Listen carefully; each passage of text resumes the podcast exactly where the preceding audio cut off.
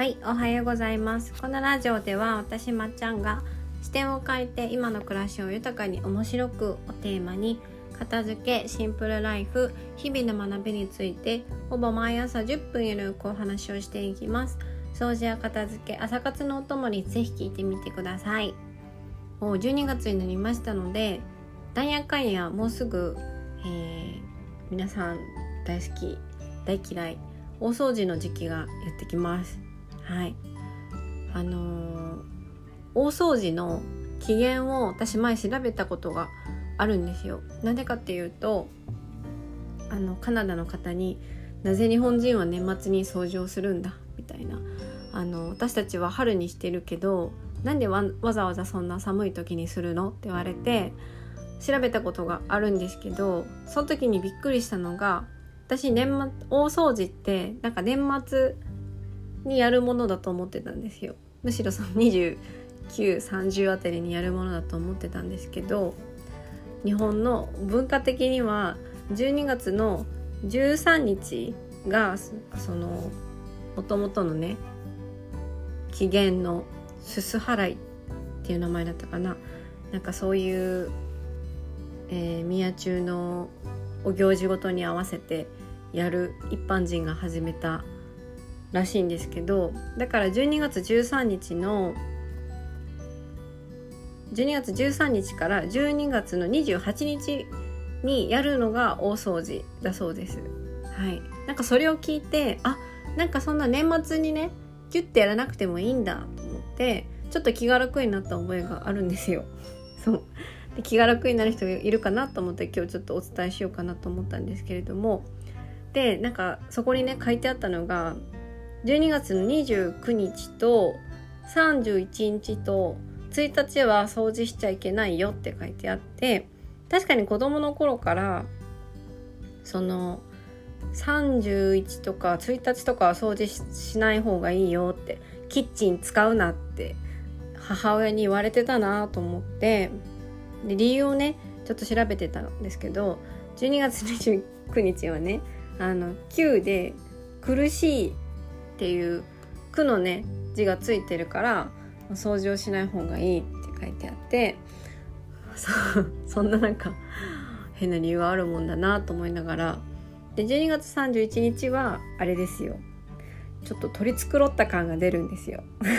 この日になんかとりあえずちょっと取り繕ってやっときましたみたいな感じが出るから、この日までには本来は掃除を終わっとくべきだっていう意味で31日はやらない方がいいと。そうで1月1日はこれ皆さんご存知だと思うんですけど、まあね、服が着たる日ですから、その服が着た時に掃除をすると服を、履いちゃうから縁起が悪いということで、12月の13日から12月の28日までに掃除をしておくといいというね、日本の、この長い歴史の中の文化があるんですって。そうすごいですよね。このなんか江戸時代かどこかは分かりませんけど、江戸時代だったかな、こんな長いよく分からないというかよく分からずやってる方が多いような、文化が続いてるっていうのがなんかすごいなって、ロマンだなってちょっと思いましたので、はい、ちょっと日本のねその長い歴史に江戸時代の人を思いを馳せながら大掃除をしてみたらいかがでしょうかという、はい、お話でした。ちょっと今日大掃除だけで終わりそうですけど、じゃあ今日のテーマはね大掃除にします。はい、で大掃除はまたちょっと片付けとカテゴリーが違うんですけど、私は毎年なんやかんやちょっと大掃除と向き合うことが多いんですよ。まあ掃除が好きだからなのもあると思うんですけど、でもね家持ってる方は多分大掃除って毎年のなんかめんどくさいなとかやらなきゃなとか、まあ、気持ちがいいなっていうねいろんな感情が入り混じった時期になると思うんですけど、私は掃除は好きだけれども大掃除みたいな腰が重いものはあまり好きではないんですよ。大変じゃないですか。何をすればいいかわからない換気扇とか、エアコンとか、まあなんか想像するだけでね大変なので、前もポッドキャストで言いましたけど、なんか大変だと動けないから、何をすればいいのかを私はいつも前もって YouTube とかネットとかで見て、段階をね頭の中で考えるんですよ。これとこれとこれをするみたいな。でそれをね一気に、例えば1日でやると、エアコンの掃除とお風呂の掃除を同じ日にやったりすると心が折れるんですよね。そうで、以前はそれを年末にうちの家族はバーってやってたから、なんかこうどっと疲れてたんですけど、それを13日から始めて良いのであったら、まあ1日1個週末に1個ぐらいなんか大きいもの掃除できたらいいなっていう感覚になると思うので、そうもうね、規模のでかいものはね1日1個やったらもうOK って思いましょうね。エアコン掃除したらもうお風呂の掃除なんてめんどくさいですからね。そうなんかそんな感じで、もうちょっとハードルを下げて私も今年やってみようかなと思いました。はい、普段やらないところばっかりですからね、お掃除って。うん、でなんか今日ちょっとダベリみたいな感じになっちゃいましたけど、私が前家族で住んでた時にお風呂の掃除担当を任された時があって、そうやっぱね家族でそうやって役割分担すると責任感が湧いてきて結構やる気が出るので、なんか家族がやってくれないとか子供が手伝ってくれないわっていう時は思いっきり役割をね 100% 投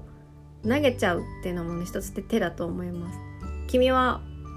トイレ掃除担当、トイレ大臣とかお風呂大臣みたいな感じに振ると結構ね頑張ります。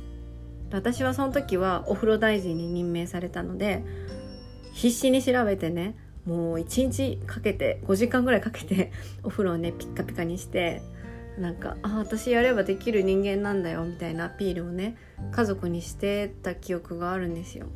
で家族も喜んでくれて、なんか私やればできるじゃんみたいな喜びがありました。でもね実はお風呂掃除ってその塩素系とか酸素系とか混ぜたらすごい危ないんですけど、時間を空けてね使わなきゃいけないんですけど、私結構時間をそんなに取らずに使ってしまったから、途中ねやばいみたいな、なんかこの香り死ぬやつみたいなちょっと失敗をしたんですけれども、そう皆さんはね気をつけてください。はい、というわけで大掃除は、12月の13日ぐらいから長い感じでゆっくり始めればいいですし、1日1個できたらもういいんですっていうのと、一人でやるのはやっぱり大変なのでもう投げてもう任せる。でその掃除が中途半端だとしても、もうその人に投げたんだからもうそれはそれで OK みたいな感じで、そう役割分担をねするといいんじゃないかなと思います。はい、業者に頼むのもね一つ手ですけどね、うん、業者さんに頼むとすっごい綺麗になってピカピカになって帰ってくると思うので、はい、それも一つ手なんじゃないかなと思います。というわけで今日のテーマは、大掃除はでかいの一つできたら OK にします。では、ここまで聞いてくださってありがとうございました。また次回のポッドキャストでお会いしましょう。今日も一日味わい尽くしてください。ではでは。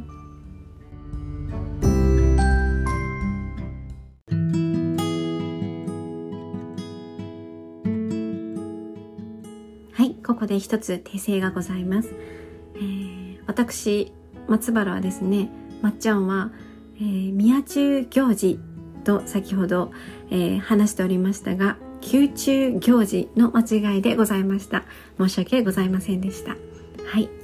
では、皆様良い一日をお過ごしくださいませ。